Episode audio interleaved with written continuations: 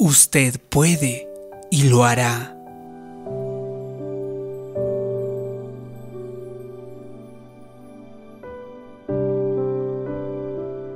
Un joven soñaba con ser actor, pero a principios de la década de los 80 no estaba consiguiendo los grandes papeles que quería. Sin dinero y desalentado, condujo su viejo auto destartalado hacia la cumbre de un monte que daba a la ciudad de Los Ángeles e hizo algo inusual. Se escribió a sí mismo un cheque por valor de 10 millones de dólares por servicios de actuación prestados. Este joven había crecido con tanta pobreza que su familia en cierta ocasión vivió en una camioneta Volkswagen. Se metió ese cheque en su cartera y lo guardó allí. Cuando las cosas se ponían difíciles, lo sacaba y lo miraba para recordarse a él mismo su sueño. Una decena de años después, ese mismo joven, el cómico Jim Carrey, estaba ganando de 15 a 25 millones por película. Los estudios nos dicen que avanzamos hacia lo que vemos regularmente. Debería mantener algo delante de usted, incluso aunque sea simbólico para recordarle aquello que está creyendo. Un hombre de negocios al que conocí tenía la meta de construir una nueva oficina para su empresa. Compró un ladrillo, el mismo tipo de ladrillo que quería utilizar en su edificio, y puso ese ladrillo sobre su escritorio. Cada vez que lo mira, se está moviendo hacia su meta. Le recuerda aquello que está soñando. Si es usted soltero y quiere casarse, ponga un álbum de fotos vacío sobre su mesa es ahí donde va a poner sus fotos de boda. Cuando lo ve, se está moviendo hacia ello. Puede que no esté alcanzando su máximo potencial, no porque no tenga la fe, el talento o la determinación, sino porque no está manteniendo las cosas correctas delante de usted. Por toda su casa debería tener fotografías y cuadros que le inspiren, versículos de la escritura que le alienten recuerdos que le fortalezcan su fe. Quizá uno de ellos sea una llave en su llavero de la nueva casa que quiere comprar. Si alguien le pregunta, ¿para qué es esa llave extra? Usted dice, es para la nueva casa que está en camino. Dios terminará lo que comenzó. En la escritura, Zorobabel quería reconstruir el templo Puso el fundamento, pero entonces el pueblo se levantó contra él y le hizo detenerse. Durante diez años no se realizó ningún trabajo. Un día llegó el profeta Zacarías y le dijo que hiciera algo interesante. Le dijo, ve y toma la piedra final. La piedra final era la piedra reservada para que fuese la última pieza de piedra que iba en el edificio. Era simbólica representaba el producto terminado. ¿Por qué era tan importante para Zorobabel tener la piedra final delante de él? Porque cada vez que miraba la piedra final, era un recordatorio de que Dios terminaría lo que él había comenzado. Cuando Zorobabel estaba desalentado, cuando estaba cansado y pensaba que era imposible terminar la tarea, se acercaba y miraba la piedra final era como si Dios le estuviera diciendo, yo tengo el control, yo voy a hacer que suceda. Tan solo permanece en fe. Permita que le pregunte, ¿tiene su piedra final delante de su vista? ¿Tiene algo que representa la piedra final de sus sueños? Mi cuñado Kevin, dice Joel Austin, es gemelo. Cuando era pequeño le encantaba tener una hermana gemela y su sueño siempre fue tener gemelos. Él y mi hermana Lisa intentaron tener un hijo durante mucho tiempo, pero sin éxito. Lisa se sometió a todo tipo de tratamientos de fertilidad, incluidas varias operaciones, pero aún así no sucedía nada. Estaban muy desalentados, no parecía que fuese a suceder nunca. Un día, Kevin salió a recoger el correo y había un pequeño paquete en el buzón. La dirección del envío decía que procedía de Haggis. Ellos no habían pedido nada de Haggis. Él lo abrió y allí había dos pañales. Estaban enviando muestras de sus pañales como parte de una promoción. Kevin podría haber tirado el paquete pensando, yo no necesito, no tenemos hijos. Pero cuando vio aquellos dos pañales, algo se avivó en su interior. Lo tomó como una señal de parte de Dios. Fue su piedra final. Regresó corriendo y le dijo a Lisa, acabamos de recibir los primeros pañales para nuestros bebés.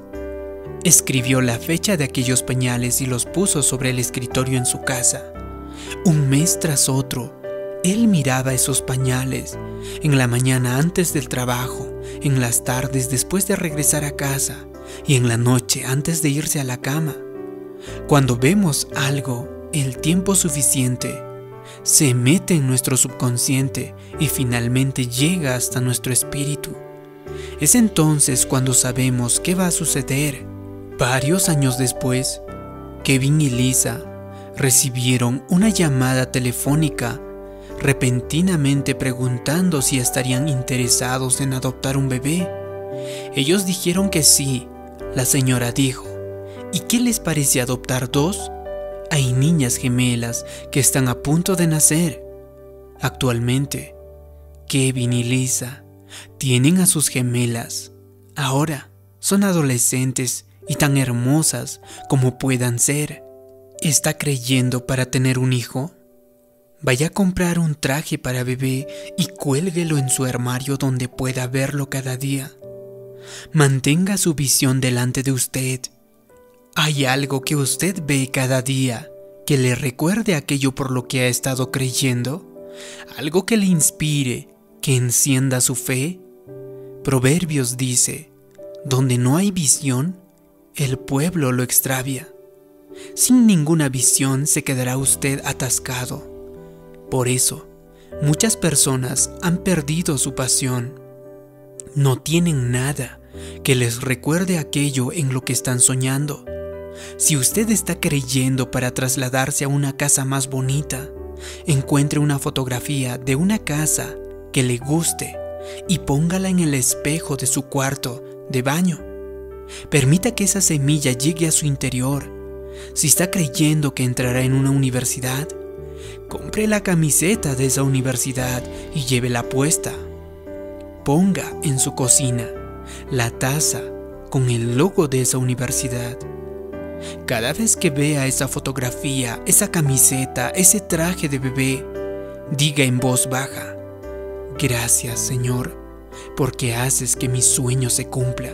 Gracias Señor, porque llegaré a hacer todo aquello para lo que tú me creaste. No importa cómo se vea en lo natural en la actualidad. Dios es un Dios sobrenatural. Él no está limitado por sus recursos, por su ambiente, por su educación ni por su nacionalidad. Si usted tiene una visión grande, Dios no solo hará aquello que usted está soñando, sino que hará mucho más de lo que pueda usted pedir o pensar. He descubierto que cualquiera que sea su visión, Dios aumentará su tamaño.